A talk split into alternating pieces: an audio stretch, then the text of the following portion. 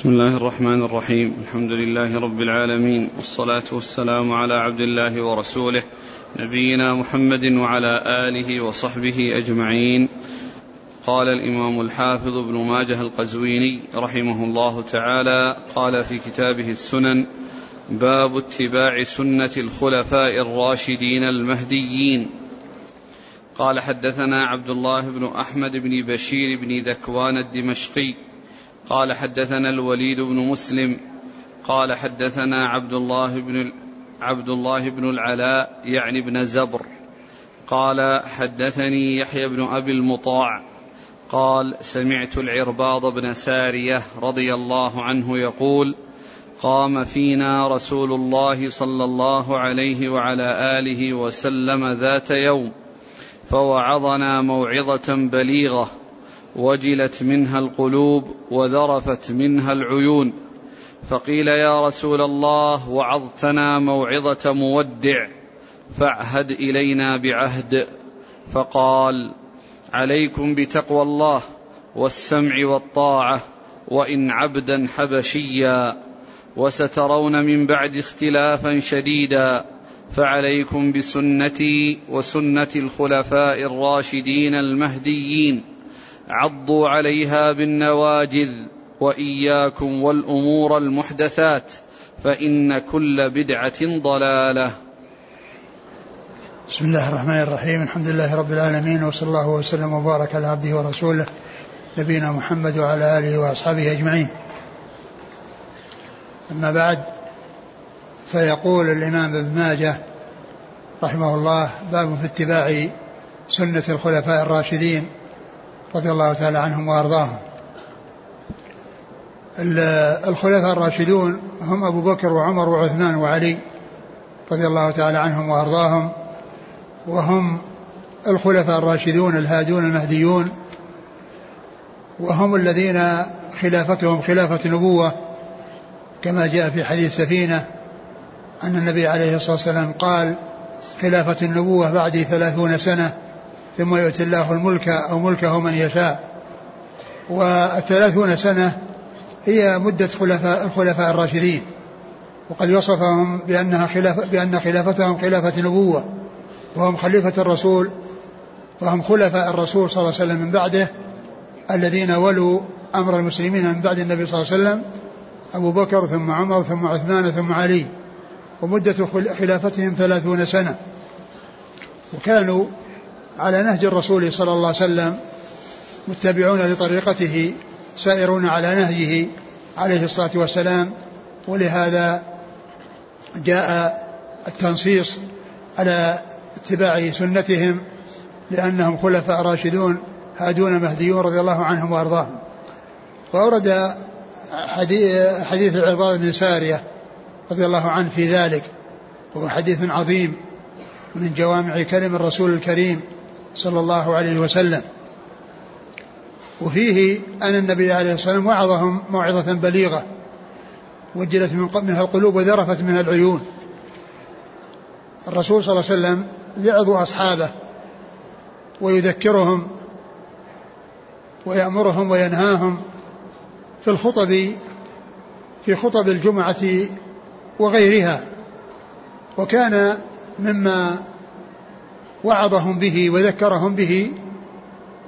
هذه التذكرة والموعظة التي جاءت في حديث العرباض بن سارية والتي قال عنها أنه وعظهم موعظة.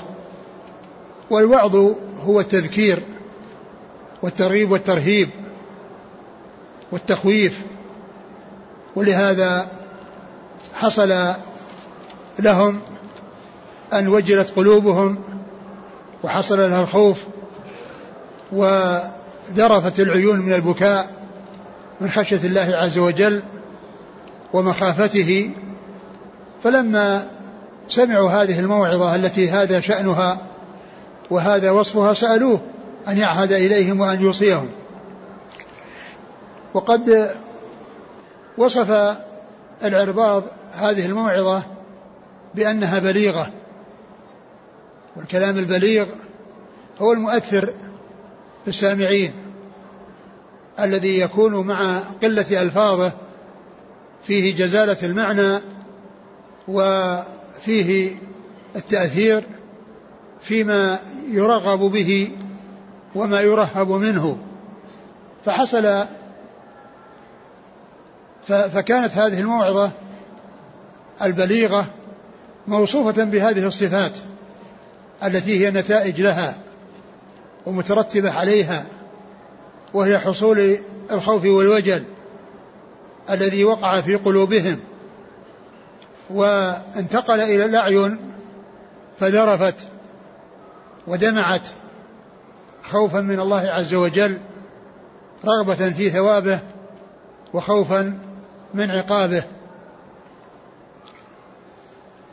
ففهموا أو ظنوا أن هذه أنها أن, أن هذا في توديع وأن يكون أجل الرسول صلى الله عليه وسلم قريبا وأرادوا أن يعهد إليهم وأن يوصيهم فأوصاهم صلوات الله وسلامه وبركاته عليه بوصية عظيمة.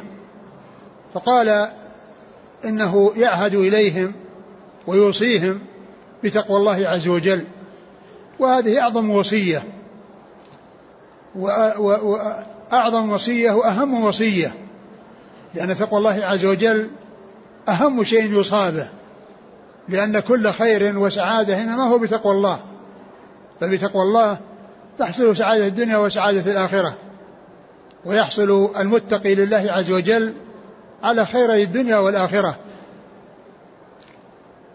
وتقوى الله عز وجل هي أن يجعل الإنسان بينه وبين غضب الله وقاية تقيه منه. وذلك بامتثال الأوامر واجتناب النواهي وتصديق الأخبار وأن تكون العبادة لله عز وجل طبقا لسنة الرسول عليه الصلاة والسلام لا تكون بالبدع والمحدثات. فالتقوى في الأصل في اللغة أن, أن, أن يجعل الإنسان بينه وبين الذي يخافه وقاية تقيه منه. أن يجعل بينه وبين الذي يخافه وقاية تقيه منه. فالإنسان يخاف الشمس ويخاف الحرارة حرارة الشمس. ولهذا يتخذ الظلال يتخذ البيوت ويتخذ الخيام ويستظل بالأشجار ويستظل بالبنيان والجبال لاتقاء هذه الحرارة. فجعل فيجعل بينه وبين الذي يخافه وقاية تقيه منه. وكذلك كونه في الشتاء يلبس الألبسة الثقيلة لتقيه البرودة.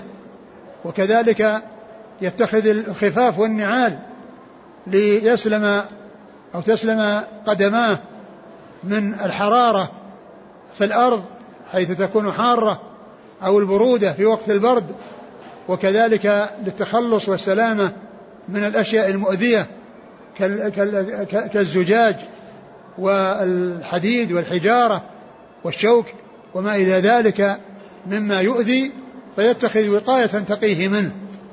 فإذا التقوى باللغة معناها عام. أن تجعل بينك وبين الشيء الذي تخافه وقاية تقيك منه. وتقوى الله عز وجل جزء من ذلك, من ذلك المعنى اللغوي لأن تقوى الله تقوى خاصة وهي تجعل بينك وبين غضب الله وقاية. فالمعنى اللغوي عام يدخل فيه المعنى المعاني المختلفة في اللغة يعني التي تدخل في اللغة وكذلك هذا المعنى الاصطلاحي أو المعنى الشرعي للتقوى وهو أن يجعل الإنسان بينه وبين غضب الله وقاية تقيه منه. وهكذا يعني كثيرا ما تكون المعاني الشرعية جزء من جزئيات المعاني اللغوية. المعاني اللغوية تكون واسعة والمعاني الشرعية تكون جزءا منها. وهذا يأتي في كثير من من من الأمور. مثل الصيام. فإن الصيام في اللغة الإمساك. أي إمساك؟ إمساك عن الكلام وعن الأكل والشرب وما إلى ذلك. هذا صيام في اللغة. ولكنه في الشرع صيام مخصوص وهو الإمساك عن الأكل والشرب وسائر المفطرات من طلوع الفجر إلى غروب الشمس. فهو شيء مخصوص والمعنى اللغوي واسع أوسع من المعنى الشرعي. والشرعي جزء من جزئيات المعنى اللغوي وكذلك الحج لغة القصد أي قصد. ولكنه في الشرع قصد مخصوص وهو قصد مكة لأداء آه، مناسك مخصوصة وأعمال مخصوصة. وكذلك العمرة اللغة الزيارة. أي زيارة؟ وفي الشرع زيارة البيت للطواف فيه والسعي بين الصفا والمروة. فهنا التقوى آه، بالمعنى اللغوي عامة. أن تجعل بينك وبين كل شيء تخافه وقال تقيك منه. وفي الشرع أن تجعل بينك وبين غضب الله. أن تجعل بينك وبين غضب الله وقاية تقيك منه. والوصية بالتقوى هي أهم شيء يصابه وأعظم شيء يصابه وهي وصية الله للأولين والآخرين. قال الله عز وجل ولقد وصينا الذين الكتاب من قبلكم وإياكم أن اتقوا الله فأوصى الأولين والآخرين بتقوى الله وذلك أن تقوى الله فيها كل خير وفيها كل سعادة وفيها كل صلاح وفلاح في الدنيا والآخرة. ولهذا جاء في القرآن الكريم آيات كثيرة تبين ترتب خير الدنيا والآخرة على التقوى. قال الله عز وجل واتقوا الله ويعلمكم الله. ويقول ان تتقوا الله يجعل لكم فرقانا. ويقول ومن يتق الله يجعل له مخرجا ويرزقه من حيث لا يحتسب. ويقول من يتق الله يجعل له من أمره يسرا. ويقول من يتق الله يكفر عنه سيئاته ويعظم له أجرا. فخير الدنيا والآخرة مترتب على تقوى الله عز وجل. الذي هو جعله بين غضب الله وقال تقي منه وذلك بامتثال ما أمر به والانتهاء عما نهى عنه. امتثال المأمورات بأن يقدم عليها يفعلها يرجو ثواب الله عز وجل وكذلك يترك المنهيات والمحظورات خوفا من عقاب الله سبحانه وتعالى. فهو مستسلم منقاد لأمر الله إذا أمر بأمر آه، أقدم عليه وفعله وإذا نهي عن شيء أحجم عنه وابتعد عنه.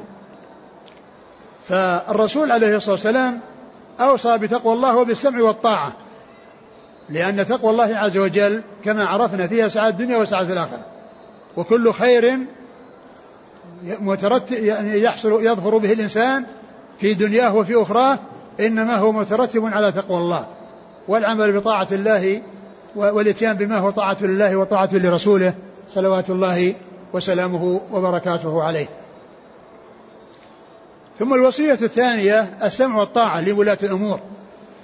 وذلك لأن بالسمع والطاعة لهم اجتماع الكلمة وعدم الاختلاف والتفرق فيستقيم أمر الناس وتستقيم أحوالهم ويحصل لهم الأمن والاستقرار ويؤدون عباداتهم ومعاملاتهم دون خوف ب ب ب من ممن يخشى شره ويخاف شره وذلك للخوف من من عقوبة السلطان. وقد جاء عن عثمان بن عفان رضي الله عنه قال إن الله يزع بالسلطان ما لا يزع بالقرآن. إن الله يزع بالسلطان ما لا يزع بالقرآن يعني من الناس من تكون عنده القوارع والزواجر الموجودة في القرآن ولا تحرك له ساكنة ولكنه يخاف من العصا والصوت ويخاف من العقوبة العاجلة. وهذا هو معنى قول أمير المؤمنين عثمان رضي الله عنه إن الله يزع بالسلطان ما لا يزع بالقرآن. والسمع والطاعة لولاة الأمور يكون بالمعروف فيما هو معروف. وقد جاء النبي صلى الله عليه وسلم تقييد الطاعة بذلك. والله تعالى أمر بطاعته وطاعة رسوله وطاعة ولاة الأمور. فقال يا أيها الذين آمنوا اطيعوا الله واطيعوا الرسول وأولي الأمر منكم. ولم يعد الفعل مع أولي الأمر وأعاده مع الرسول عليه الصلاة والسلام حيث قال أطيعوا الله وأطيعوا الرسول ولم يقل وأطيعوا الأمر منكم لأن طاعة الرسول عليه الصلاة والسلام هي من طاعة الله وهو معصوم يبلغ عن الله ما أمره الله عز وجل به وأما ولاة الأمور فهم غير معصومين وقد يأمرون بخير وقد يأمرون بشر ولهذا لم يأتي التقييد أو لم يأتي إظهار الفعل أطيعوا معهم وذلك للدلالة على أن طاعتهم إنما تجب تبعا. لطاعة الله ورسوله صلى الله عليه وسلم. ولا تكون طاعتهم استقلالا في كل شيء. ولهذا جاء في السنة تقييد الطاعة بأنها فيما إذا كانت في المعروف حيث قال عليه الصلاة والسلام إنما الطاعة في المعروف وقال لا طاعة لمخلوق في معصية الله. فإذا أمروا بما هو طاعة أو بما ليس بمعصية لله عز وجل ورسوله صلى الله عليه وسلم فإنه يسمع لهم ويطاع. وبذلك تنتظم الأمور وتستقيم الأحوال ويحصل الأمن والاستقرار وبدون ذلك تحصل الفوضى ويحصل الاختلاف ويحصل التفرق ثم ما يحصل نتيجة له من من الأضرار ومن الشرور التي لا حصر لها ولا نهاية. ثم قال وإن كان عبدا حبشيا وإن عبدا حبشيا يعني وإن كان الذي يلي الأمر أو الذي يأمر وينهى عبدا. قال وإن كان وإن عبدا. وإن عبدا حبشيا. وإن وإن عبدا يعني وإن كان ولي الأمر أو الذي يسمع له ويطاع عبدا حبشيا. وحذفت كان واسمها وبقي خبرها الذي هو عبدا. يعني يسمع ويطاع وإن كان الآمر الناهي عبدا حبشيا. فإنه يسمع له ويطاع.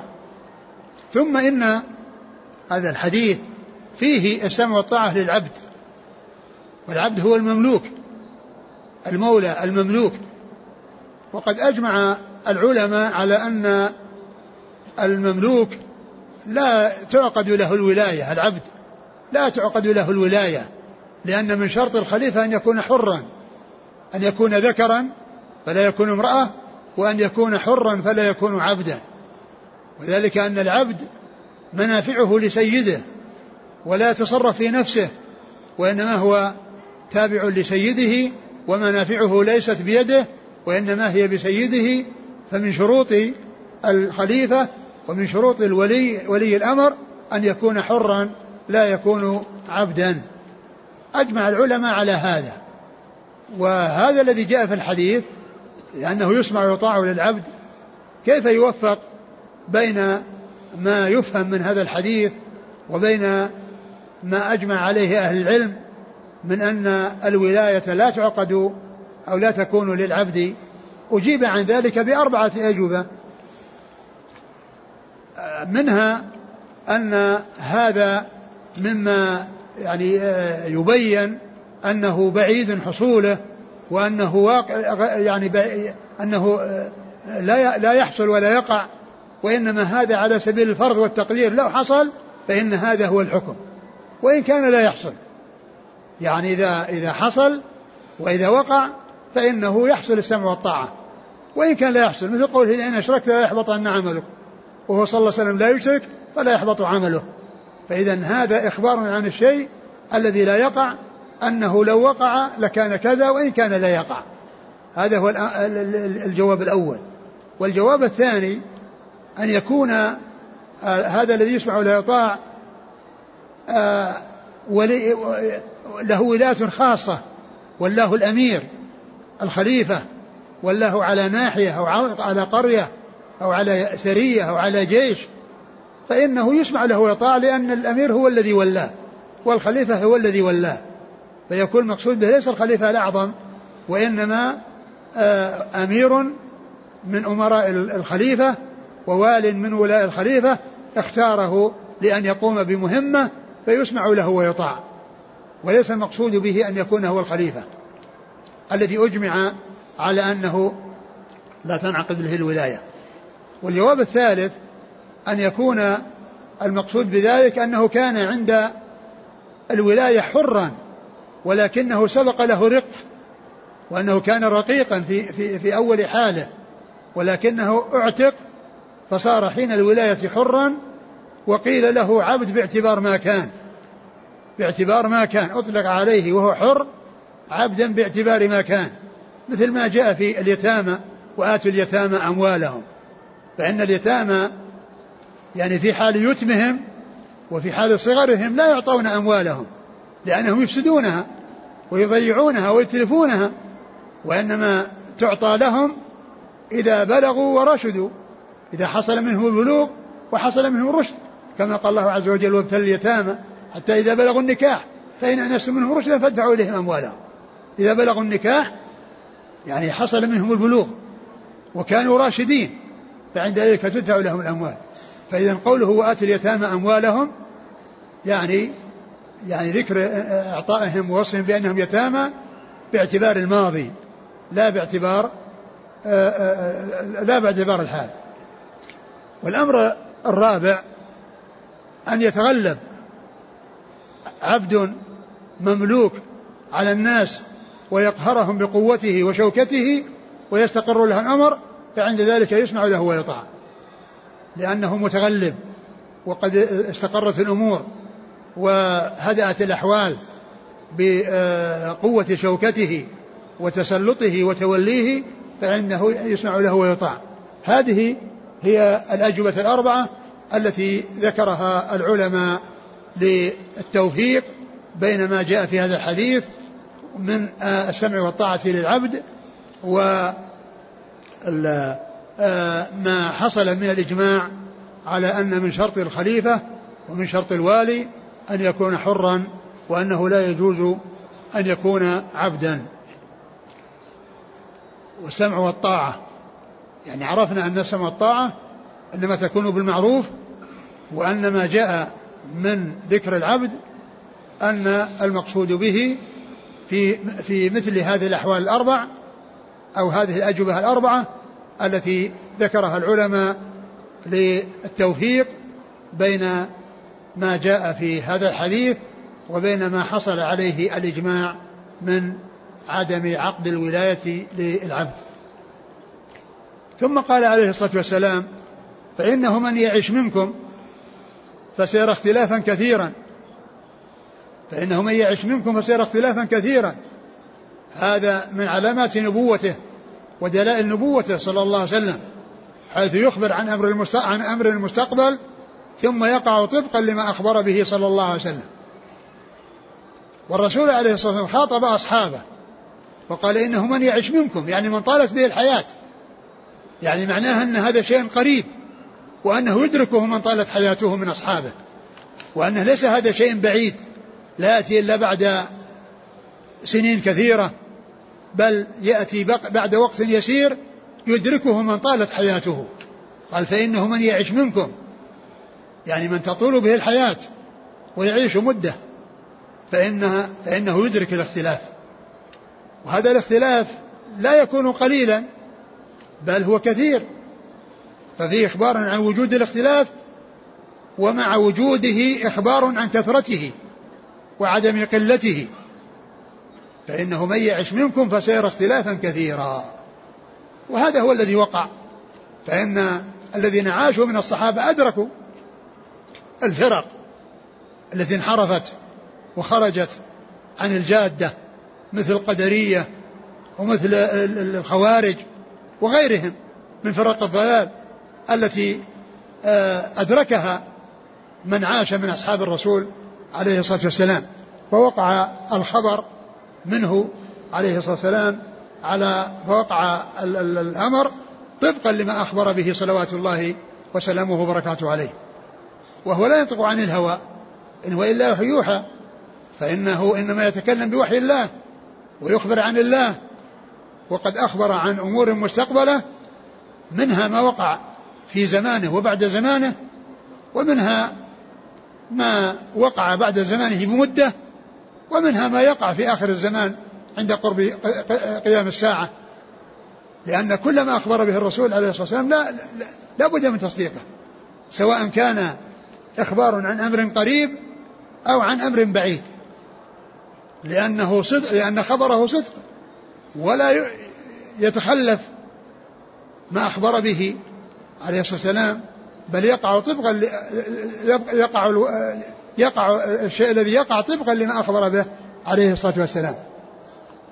ف أصحاب الرسول صلى الله عليه وسلم لما حدثهم بهذا الحديث فهموا بأن هذا سيقع ومن عاش منهم أدرك ذلك وتحقق ذلك وشاهد هذا الذي أخبر به الرسول عليه الصلاة والسلام وأنه مع ذلك الاختلاف أنه كان يعني أنه كثير وأن ذلك وقع حيث وجد كثير من الفرق الضالة من فرق الضلال في عصر الصحابة وفي أواخر عصر الصحابة رضي الله تعالى عنهم وأرضاهم.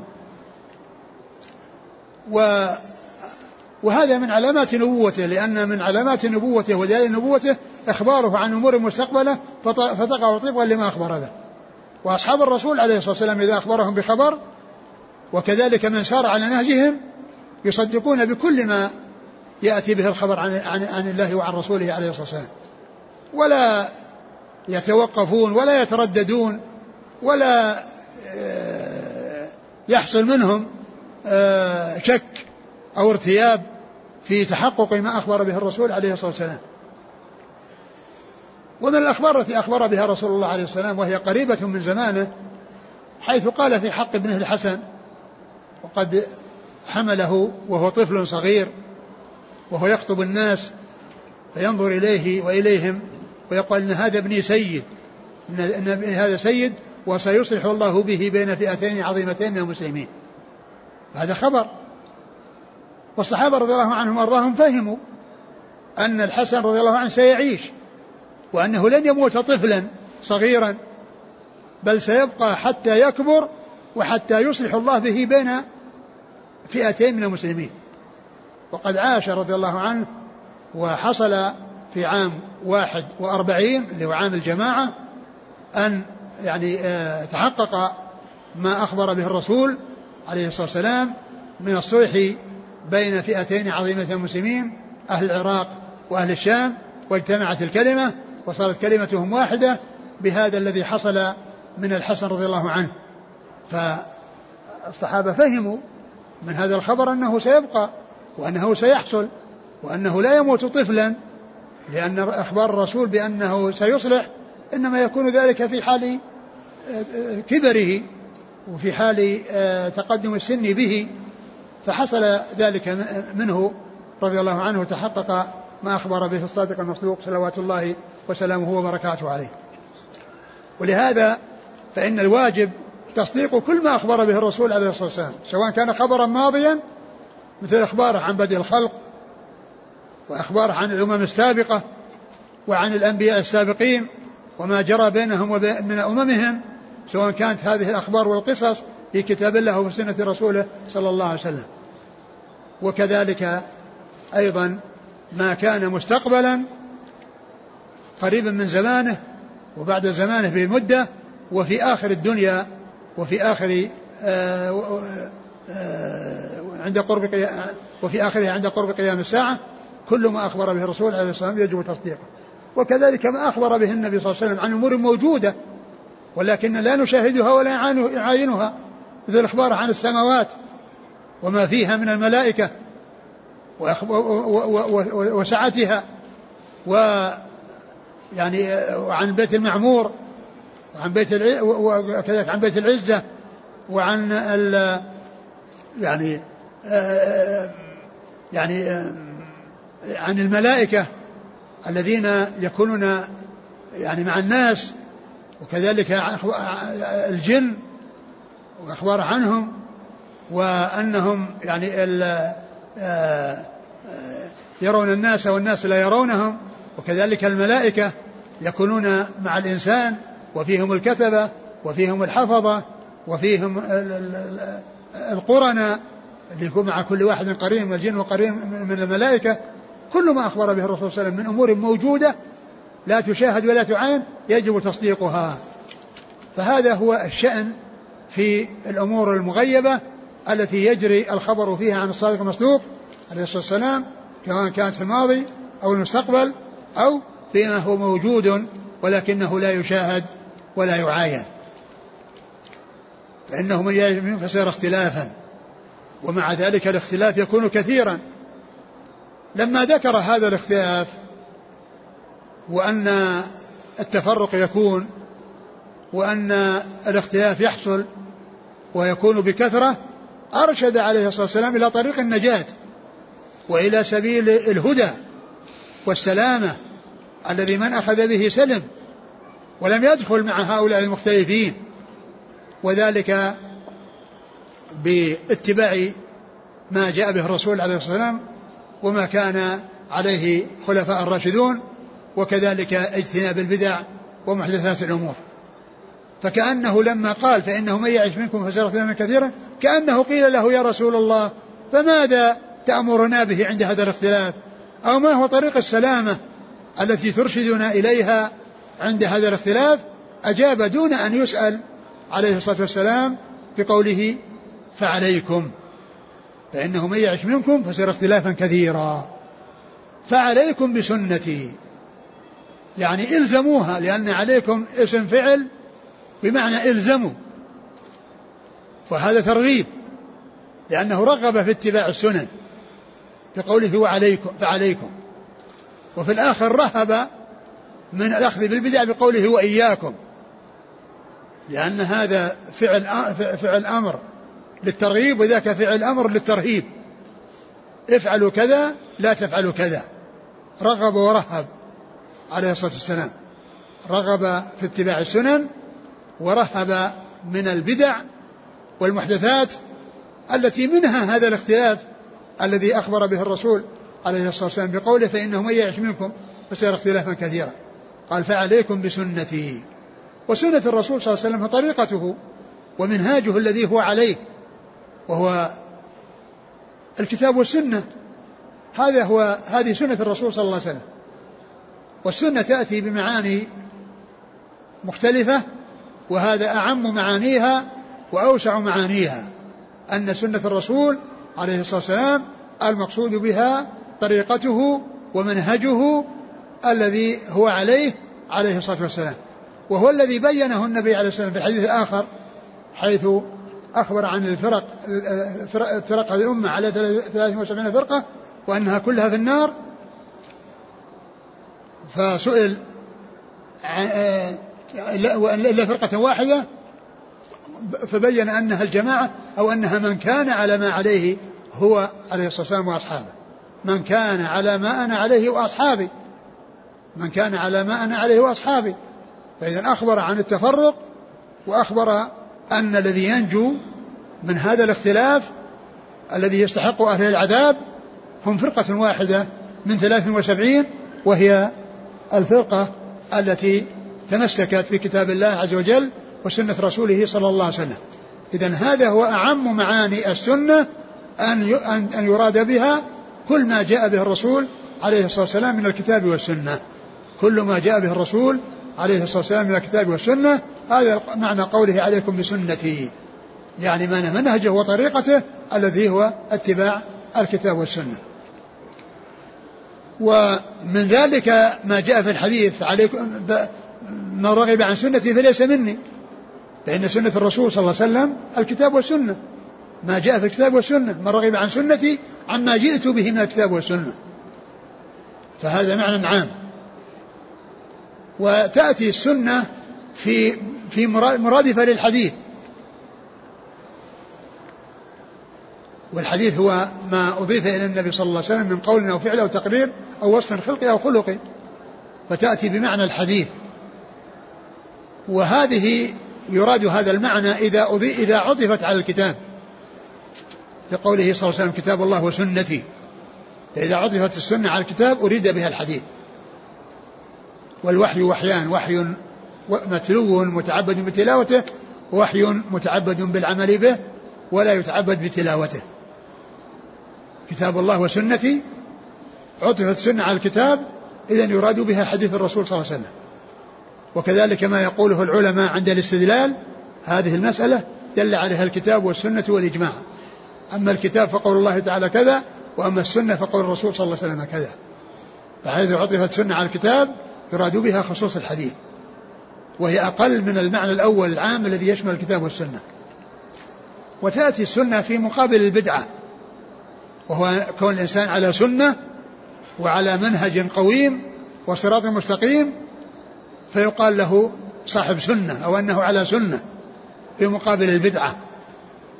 وذلك فيما يتعلق بالعقائد فإن آه، من وفقه الله عز وجل وكان على السنة كان على الهدى ومن خرج عن السنة واتبع الأمور المحدثة فإنه يكون صاحب بدعة وتكون السنة في مقابل البدعة.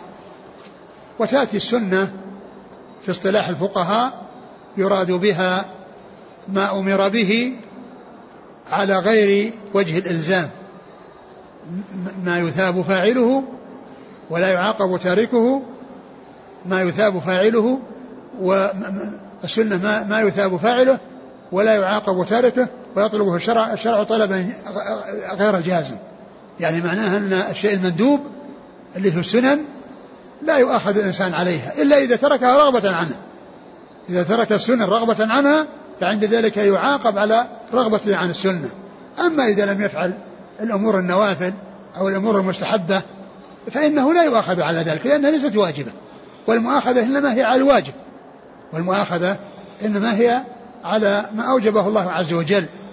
ولهذا يقول يقول الله عز وجل في الحديث القدسي وما تقرب إلي عبدي بشيء أحب إلي مما افترضته عليه. يعني فيؤتى بالفرائض أولا ثم يؤتى بالنوافل. والفرائض لازمة ويعاقب تاركها والنوافل مطلوبة ولكنها ليست لازمة. من أتى بها أثيب ومن لم يأتي بها لا يعاقب إلا إذا تركها رغبة عنها. فعند ذلك يعاقب على رغبته عن السنة وعزوفه عنها وعدم رغبته فيها. أما إذا كان راغبا في السنة ولكنه ما فعلها لأنها ليست واجبة فإنه لا يؤاخذ على ذلك لأنه ما ترك أمرا واجبا آه، قد ألزم به وطولب به. ثم كذلك الخلفاء الراشدون سنة الخلفاء الراشدون الذين هم على منهجه وعلى طريقته وهم خلفاؤه كما جاء في حديث سفينة الذي سبق أن تقدم وفيه قوله صلى الله عليه وسلم خلافة النبوة بعد ثلاثون سنة ثم يؤتي الله ملكه من يشاء. معنى ذلك أنهم سائرون على نهجه وأنهم على طريقته وأنهم ينفذون ما جاء به وأنهم آه، آه، ما علموه من رسول الله صلى الله عليه وسلم فقد علموه وما لم يعلموه فهموه من كتاب الله عز وجل وسنة رسوله صلى الله عليه وسلم فتكون طريقتهم ومنهجهم التي هي عليها هي اتباع الكتاب والسنة واتباع ما جاء به الرسول صلى الله عليه وسلم مما هو واضح أو مما يستنبطونه من آه، نصوص الكتاب والسنة والخلفاء الراشدون هم كما عرفنا الخلفاء الأربعة أبو بكر ثم عمر ثم عثمان ثم علي الذين خلافتهم خلافة نبوة رضي الله تعالى عنهم وأرضاهم. عليكم بسنتي تمسكوا بها. عضوا عليها بالنواجذ. يعني ما هذا شدة التمسك وعدم التهاون في الأخذ بها بل يلتزمونها ويستقرون عليها كما أن من آه، آه، يعض بنواجذه على شيء معناه أنه أخذ به وأنه آه، تمسك به وأنه ضبطه بمعنى أنه عض عليه بالنواجذ وهو كناية عن شدة التمسك بالشيء وعدم التهاون به. عضوا عليها بالنواجذ والنواجذ هي الأسنان والأضراس. قيل لها معاني متعددة قيل هي الأضراس وقيل الأنياب وقيل غير ذلك والنتيجة أنها هي الأسنان كلها أو بعضها ومن عض على شيء بها فإنه أخذ بذلك أو أنه أبقى على ذلك ولم يفته ما دام أنه بين أسنانه وقد عض عليه.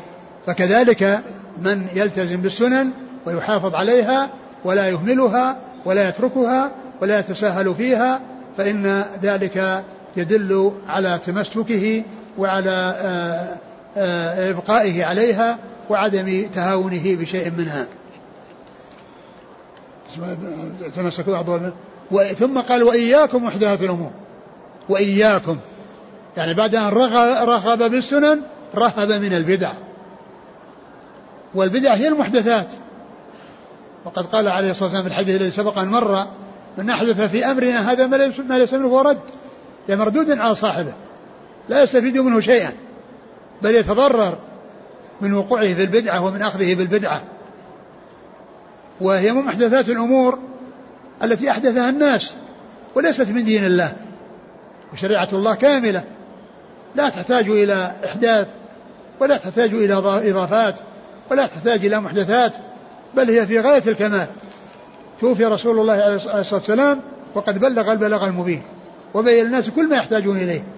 فليس فلم تبقى فلم يبقى للشريعة حاجة إلى أن يضاف إليها إضافات وأن يحدث أمور محدثة تضاف إلى الشرع وتنسب إليه فإن هذا لا يكون لأنها في غاية الكمال كما قال الله عز وجل لما أكملت لكم دينكم.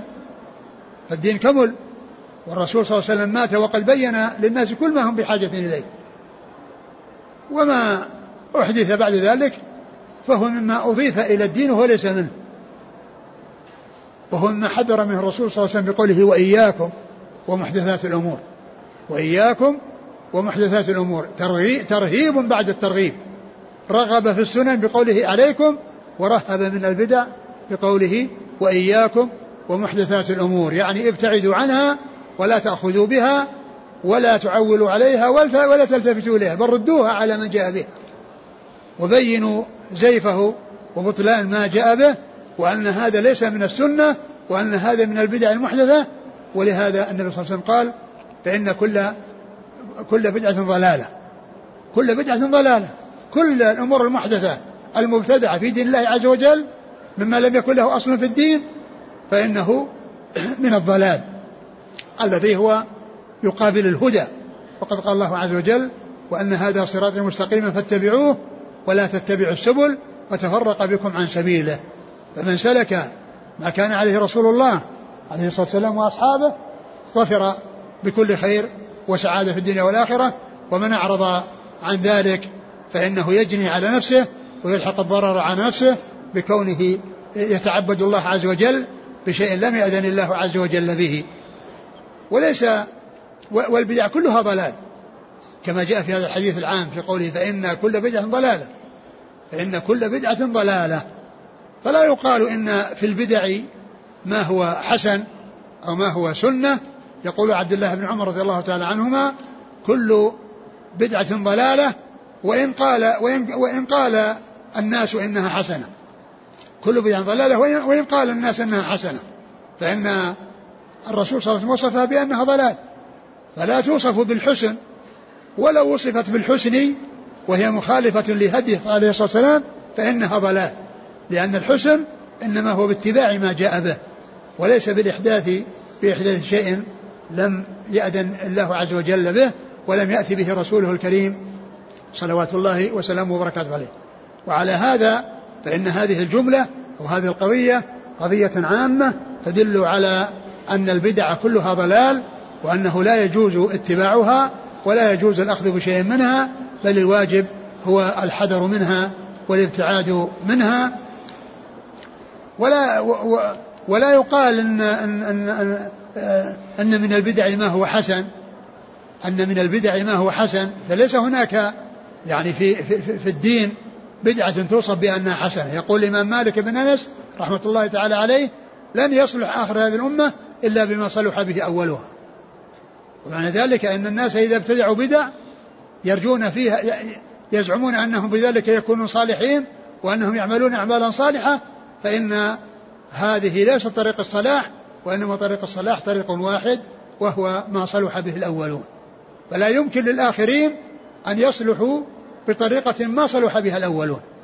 وهذا يبين لنا أن الفرق الضالة التي أحدثت في دين الله ما ليس منه من جميع أنواع أنواع فرق الضلال مما يوضح بطلان ما هي عليه أن الصحابة رضي الله عنهم وأرضاهم سلموا من هذا الذي ابتلوا به هؤلاء. فلم يكن ما اعتقدوه خيرا خبئ عن الصحابة وادخر لهم. وإنما هو شر وقى الله منه الصحابة وحافظ منه الصحابة وابتلى به من بعدهم من الذين جاءوا وركبوا رؤوسهم واتبعوا يعني أهواءهم وأحدثوا في دين الله ما ليس منه فإن جميع الفرق التي وصفها رسول الله عليه الصلاة والسلام بأنه لأنه سيكون اختلاف كثير هي التي حذر الرسول صلى الله عليه وسلم منها بقوله وإياكم محدثات الأمور. لأن ذلك الاختلاف الذي أشار إليه الرسول صلى الله عليه وسلم هو من محدثات الأمور. وسواء كان ذلك في زمن أصحابه أو بعد زمن أصحابه. كل ما أحدث في دين الله مما ليس له أصل في الشرع فإنه يكون ضلالا ويكون مردودا على صاحبه. لا ينفعه عند الله بل يضره. بل يضره. وأما ما جاء في الحديث في صحيح مسلم من سن في الإسلام سنة حسنة فله أجرها وأجر من عمل بها. يعني إلى آخر الحديث فليس المقصود من السنة الحسنة التي يسنها الإنسان أنه يحدث بدعة في الدين ما لم يأذن بها الله. وإنما المقصود من ذلك أنه آه، يكون قدوة في الخير. وهذا هو سبب الحديث. لأن سبب الحديث الاقتداء في الخير وكونه قدوة في الخير. لأن الرسول صلى الله عليه وسلم حث على الصدقة. لما جاءه ناس يظهر عليهم البؤس والفاقة وشدة الحاجة حث ورغب في الصدقة فجاء رجل من الأنصار بصرة كاد أن يعجز عن حملها فوضعها فعند ذلك تتابع الناس. فصار أسوة لهم في الخير وسبقهم الخير فتتابعوا وراءه. فعند ذلك قال رسول الله عليه الصلاة والسلام من سن في الإسلام سنة حسنة. هذا هو معنى الحديث. ليس معناه أن الإنسان يبتدع في الدين ويقول أنها حسنة وإنما الرسول قاله بهذه المناسبة. هذا الرجل الصحابي الذي معه صرة كانت يده تعجز عنها والناس تابعوه عليها صار قدوة لغيره. صار قدوة لغيره في الخير هذا هو معنى الحديث. أو يكون المقصود منه أنه أحيا سنة ميتت أحيا سنة. يعني كانت غير معمول بها ولكنها جاءت عن الرسول صلى الله عليه وسلم. مثل ما حصل من عمر رضي الله عنه في التراويح. فإن التراويح سنة سنها رسول الله عليه الصلاة والسلام. ولكنه تركها في حياته خشية أن تفرض لأن الزمن زمن تشريع.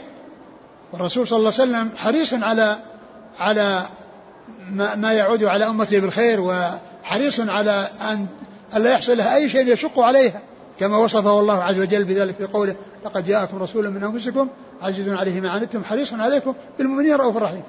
فمن شفقته ورحمته بأمته أنه ترك الاستمرار في الصلاة في الليل جماعة وأصحابه معه في رمضان خشية أن أن أن تفرض عليهم قيام الليل. ولما توفي رسول الله صلى الله عليه وسلم انتهى زمن التشريع واستقرت الشريعة ولم يكن هناك شيء يعني آه، تشريع بعد وفاته عليه الصلاة والسلام لأنها استقرت وثبتت.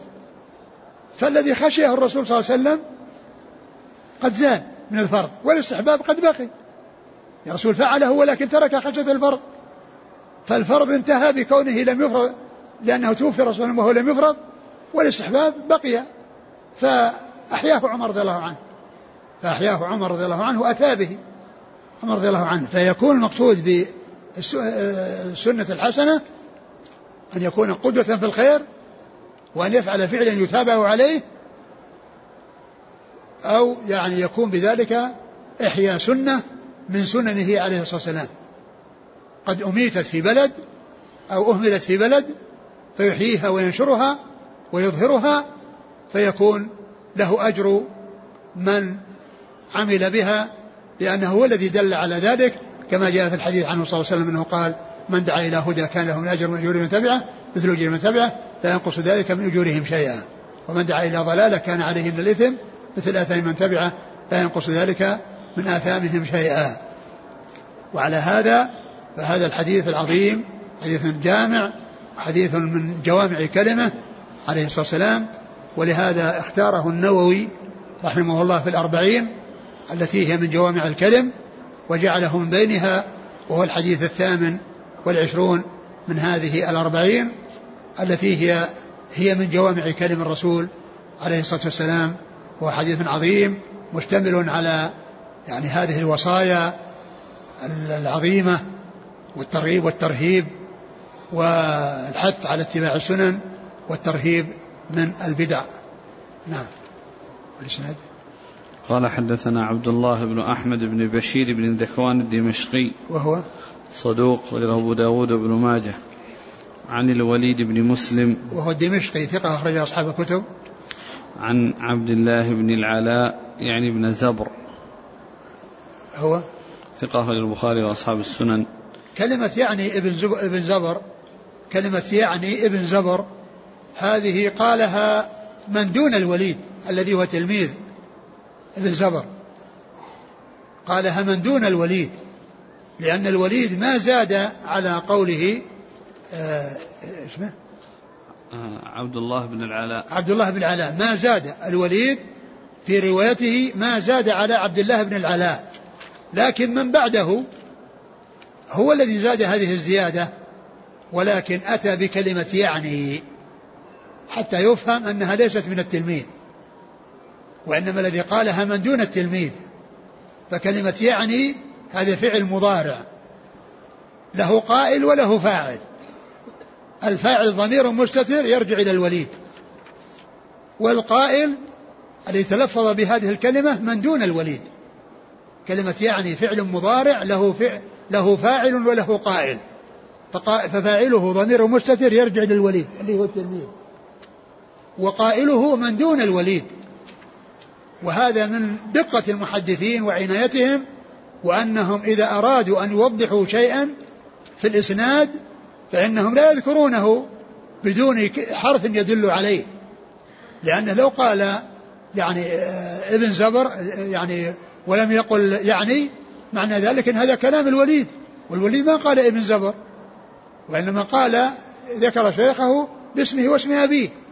ولم يذكر زيادة على ذلك فهذا من دقتهم وعنايتهم حيث إذا احتاجوا إلى أن يضيفوا إلى الإسناد شيئا للتوضيح والبيان أتوا بما يدل على ذلك وأنه ليس من كلام التلميذ. نعم عن؟ عن يحيى بن أبي المطاع وهو؟ صدوق له ابن ماجه. صدوق أخرجه ماجه. عن؟ نعم. العرباض بن ساري العرباض بن ساري صحابي رضي الله عنه أخرج له أصحاب السنن. وقال سمعت هنا وبعض المحدثين يقول إنه لم يسمع. عبد الرحمن بن إبراهيم دحيم يقول إنه لم يسمع من من, من يعني من, من العرباض فعلى هذا يكون فيه انقطاع. ولكن الحديث جاء من طرق من طرق متعددة ومنها ما سيأتي يعني بعد ذلك. فإذا الحديث صحيح إذا كان يعني لم يسمع إن كان قد سمع كما هو موجود هنا سمعت فلا إشكال وإن كان لم يسمع فما فغير في الروايات الأخرى تدل على ما دل عليه وعلى هذا يكون ثابتا آه، لوجود ما يؤيده وما يدل على ما دل عليه وذلك في الأسانيد الآتية. نعم. قال حدثنا إسماعيل بن بشر بن منصور وإسحاق بن إبراهيم السواق قال حدثنا عبد الرحمن بن مهدي عن معاوية بن صالح عن ضمرة بن حبيب عن عبد الرحمن بن عمرو السلمي أنه سمع العرباض بن سارية رضي الله عنه يقول وعظنا رسول الله صلى الله عليه وسلم موعظة ذرفت منها العيون ووجلت منها القلوب فقلنا يا رسول الله إن هذه لموعظة مودع فما تعهد إلينا؟ قال قد تركتكم على البيضاء ليلها كنهارها لا يزيغ عنها بعدي إلا هالك. من يعش منكم فسيرى اختلافا كثيرا. فعليكم بما عرفتم من سنتي وسنة الخلفاء الراشدين المهديين. عضوا عليها بالنواجذ وعليكم بالطاعة وإن عبدا حبشيا.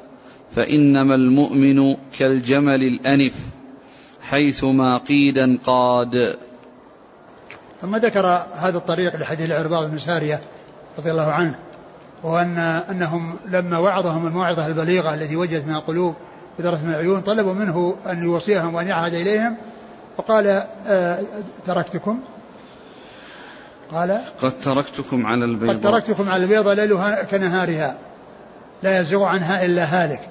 وهذا الحديث سبق أن تقدم وأن النبي صلى الله عليه وسلم ترك الناس على محجة واضحة وعلى يعني آه، شريعة ثابتة مستقرة بينة واضحة لا خفاء فيها ليلها ونهارها سواء فأنه لا يزيغ عن هذه المحجة وعن هذه الطريقة التي كان عليها رسول الله عليه الصلاة والسلام والتي تركهم عليها إلا هالك. وفي ذلك دليل على أن السلامة إنما هي باتباع السنن واتباع ما جاء في الرسول وأن الهلاك والضياع والدمار والخسران إنما هو بخلاف ذلك وقد مر يعني مرت هذه الجملة في حديث سابق أو آه، يعني في فيما مر من الأحاديث إيش بعده؟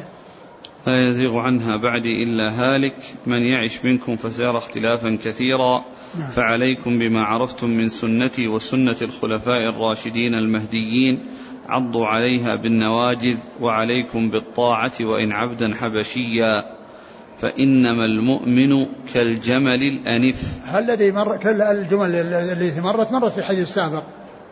يعني من يعش منكم وسنة اتباع سنة الخلفاء الراشدين والسمع والطاعة كل ذلك مر في الحديث السابق. وفي الجملة الأخيرة فإن المؤمن كالجمل الأنف حيث من قيد قاد. يعني معناه أن المؤمن يستسلم وينقاد. كما أن الجمل وهو من الحيوانات الكبيرة الله عز وجل يسر للناس آه، ذلل للناس هذه هذه هذا الحيوان الكبير. هذا الضخم يعني ينقاد ويستسلم للإنسان يستفيد منه يركبه ويحمل عليه ويقوده ويسوقه وهو مستسلم منقاد الله تعالى سخر سخره وذلله ولو نفر وعتى ما كان للإنسان آه، به طاقة. ولكن الله عز وجل آه، جعل هذه الدواب وهذه الجمال آه، يستفيد منها الناس في أسفارهم وفي حمل أثقالهم وفي ركوبهم وما إلى ذلك مما هم بحاجة إليه. فالمسلم كذلك يعني معناه أنه يسمع ويطيع وهو كالجمل إذا إذا إذا إذا قيد انقاد.